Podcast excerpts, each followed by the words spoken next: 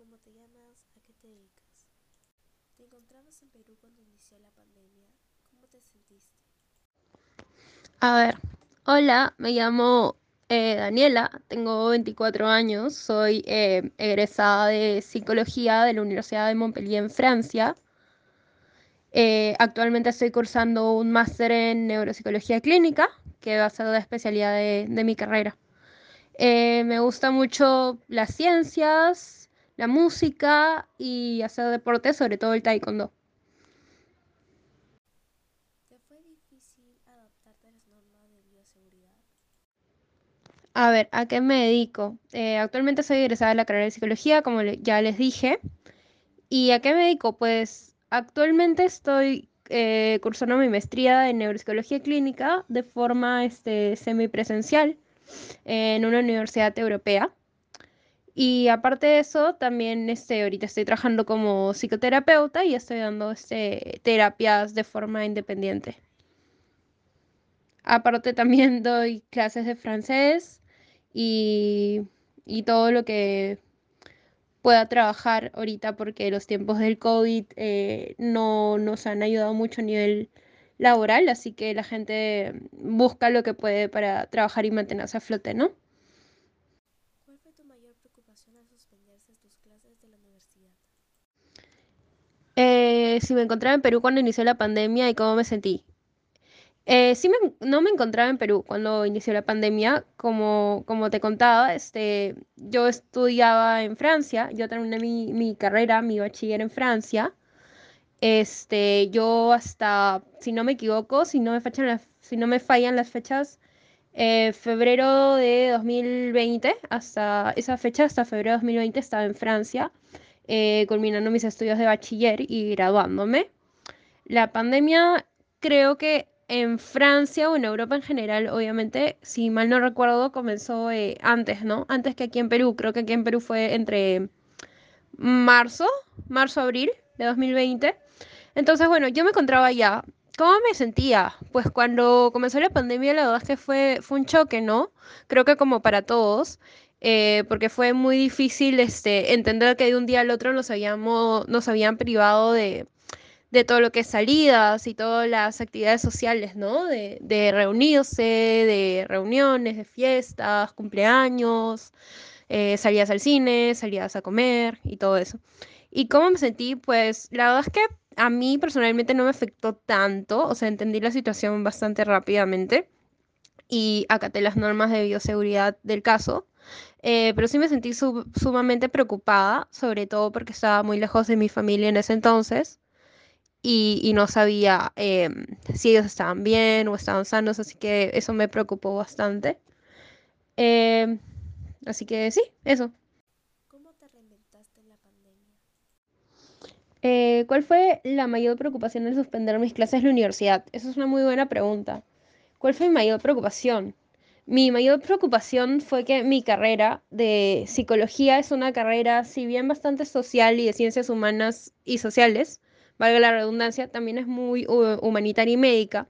Entonces yo estaba terminando mi bachiller con especialización en neuropsicología eh, y en ese tiempo a mí me tocaba hacer todo lo que era prácticas en, en el hospital, ¿no? Entonces esa fue mi mayor preocupación, el hecho de, de yo tener que llevar prácticas de una forma virtual, que si bien en varias carreras se puede hacer y es mucho más factible, en carreras eh, ligadas a medicina o a ciencias humanas es un poco más difícil porque mis prácticas para mí era ir al hospital, estudiar los cerebros, o sea, hacer como que cosas con las manos, ¿no? Entonces, esa, esa fue mi mayor, más que preocupación, diría como que freno para poder este, terminar la universidad ese año. Pero bueno, nada me detuvo, igual pude hacer mis prácticas eh, como pude y igual la universidad fue muy flexible para poder terminar el grado, ¿no? ¿Cómo hiciste para continuar tus estudios? ¿Cómo me reinventé en la pandemia? Bueno, más o menos ya lo respondí en la otra pregunta, pero ¿cómo me reinventé en la pandemia? A nivel laboral creo que tuve que buscar, eh, bueno, primero apenas llegó la pandemia tuve que volver aquí a Perú, por lo que estaba preocupada por, por mi mamá más que nada, que sufre de asma. Entonces, este, regresé a Perú, apenas pude, compré un boleto de avión y me vine. ¿Y cómo me reinventé en la pandemia? Pues primeramente eh, terminando la, la carrera, viendo los papeles administrativos, ¿no? ¿Y cómo me reinventé en la pandemia? Eh, tuve que buscar trabajos, ¿no? Como creo que ya mencioné, tuve que buscar eh, cualquier trabajo porque ya había terminado mi carrera y en ese momento no estaban abierto lo que eran las prácticas presenciales en, en clínicas o hospitales, clínicas o hospitales. Eh, por lo tanto, me tuve que reinventar, tuve que, que ver, este, buscar cualquier trabajo de, de medio tiempo, ¿no? Estuve ayudando a mi mamá, apoyándola con su empresa que ella tiene de maquillaje. Eh, también me reinventé, comencé a, a buscar pequeños trabajos, este, eh, me, me metí a una empresa de, de enseñanza de idiomas, a un instituto de idiomas donde fui profesora de francés varios meses.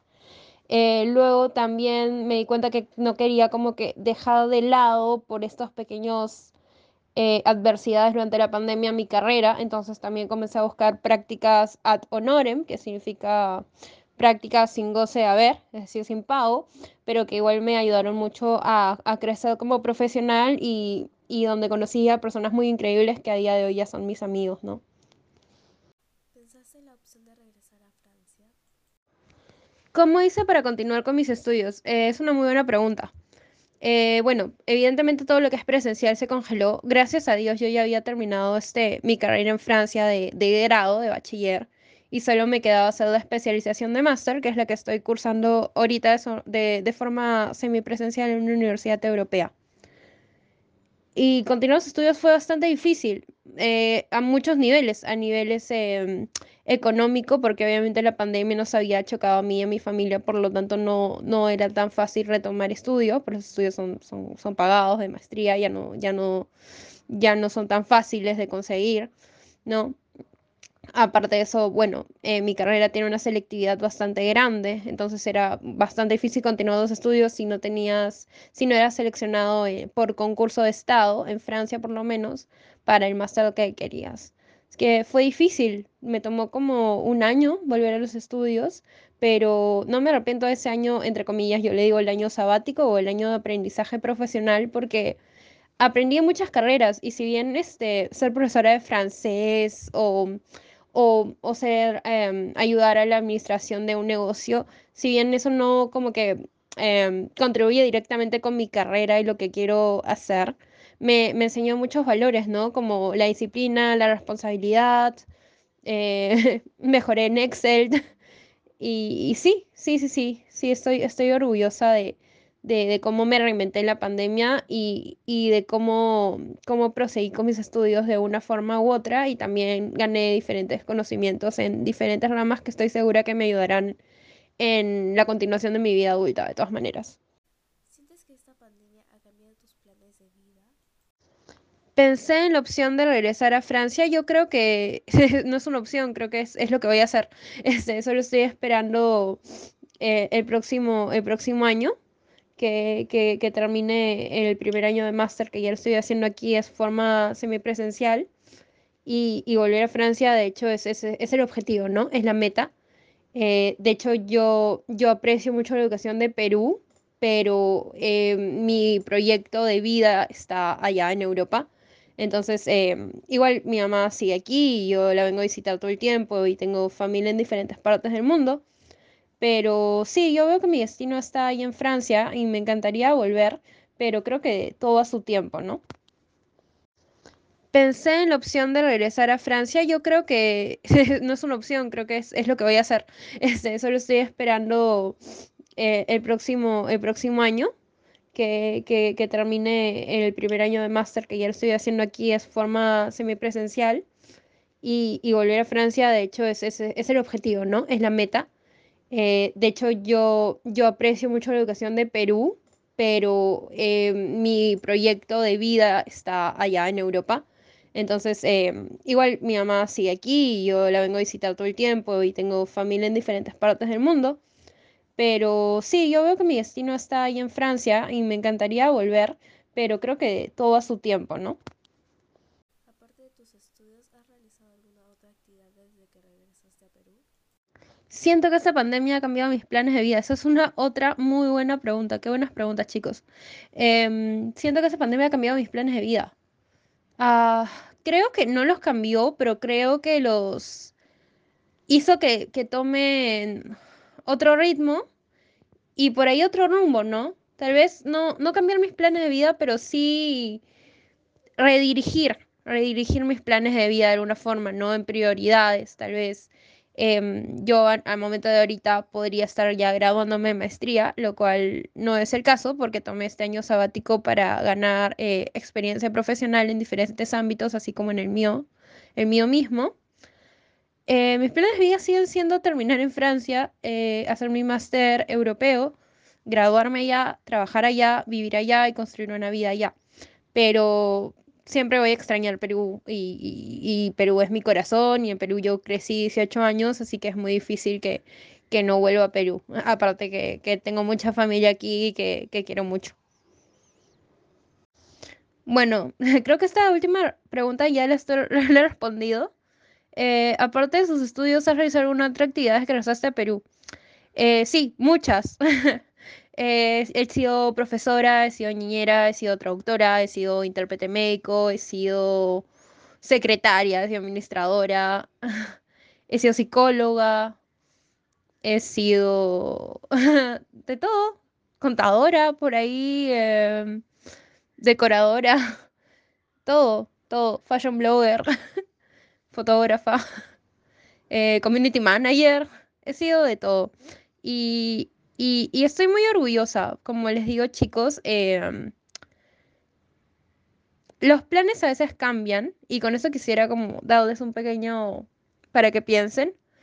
Em, los planes puede que cambien, ¿sí? Las cosas con la pandemia nadie las esperaba tal como son, nadie esperaba que dure tanto nadie esperaba que, sea un cambio tan radical en la vida de todos, sobre todo en gente de, su edad, ¿no? Que están creciendo y que quieren estar con sus amigos y divertirse y pasarla bien en, grupo, en sociedad.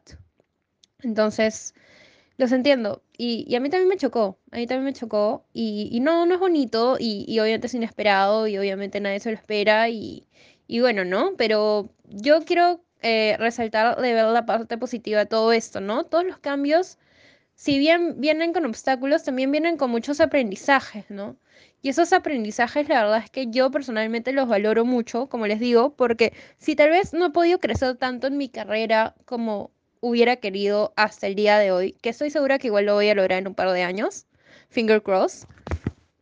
Eh, creo que es importante siempre valorar las nuevas oportunidades que te da la vida, ¿no? Tal vez esta pandemia a mí no me dio tantas oportunidades a nivel laboral o a nivel académico, pero me dio muchas oportunidades como fueron eh, reunirme con mi familia, porque yo no veo a mi familia, porque yo vivo en Francia hace seis años, cinco, desde 2015, cinco o seis años. Entonces, por ejemplo, esa fue una oportunidad que me dio la pandemia, ¿no? Reunirme con mi familia, eh, tal vez priorizar cosas, ¿no? Tal vez la salud de mi mamá, tal vez este, eh, obtener nuevos conocimientos y, nuevas, nuevas cosas y nuevas perspectivas de la vida, ¿no? Estar en pandemia, estar en, en tu casa todo el día también entiendo que, que debe ser aburrido, pero lo que quiero, el mensaje que les quiero dejar chicos, es que los cambios no siempre son malos y los cambios siempre van a ser para bien aunque no sean lo que ustedes esperan, eso, esos cambios van a hacer que ustedes crezcan de diferentes maneras, que vean nuevas perspectivas, que vean la, vida con diferente perspectiva, que valoren tal vez otras cosas que no valoraban, tal vez antes les caía pesada a su mamá y era como que, ay, mamá, todo el día estás conmigo, o, lo contrario, ¿no? Mamá, todo el día estás trabajando y no te veo, papá, todo el día estás trabajando, no te veo. Tal vez ahora eh, nos damos cuenta que lo importante que, es valorar esos tiempos, ¿no? Y, por ejemplo, yo pienso que me voy a ir a Francia y que voy a volver a separarme de mi mamá y mi familia. Y ya voy como un año y medio aquí en Perú y ya me he acostumbrado a, ese calor y a ese amor y verlos todo el día en la casa y desayunar con ellos y almorzar con ellos y ver películas juntos y maratón de Netflix. Y esas son cosas que, que no se hacían antes de la pandemia. Entonces, de hecho, hay que revalorizar las experiencias que nos ha dado la pandemia, creo yo, chicos. Eh, no sé qué más puedo añadir. Eh, sigan sus sueños, por más difíciles que sean. Eh, siempre va a haber un tiempo y un momento adecuado para que se cumplan. Y, y es un, es un mantra que, que yo misma sigo. Las cosas pasan por algo y cada cosa llega en el tiempo adecuado y en el momento adecuado para hacernos crecer. Gracias y gracias por invitarme. Saludos, cuídense.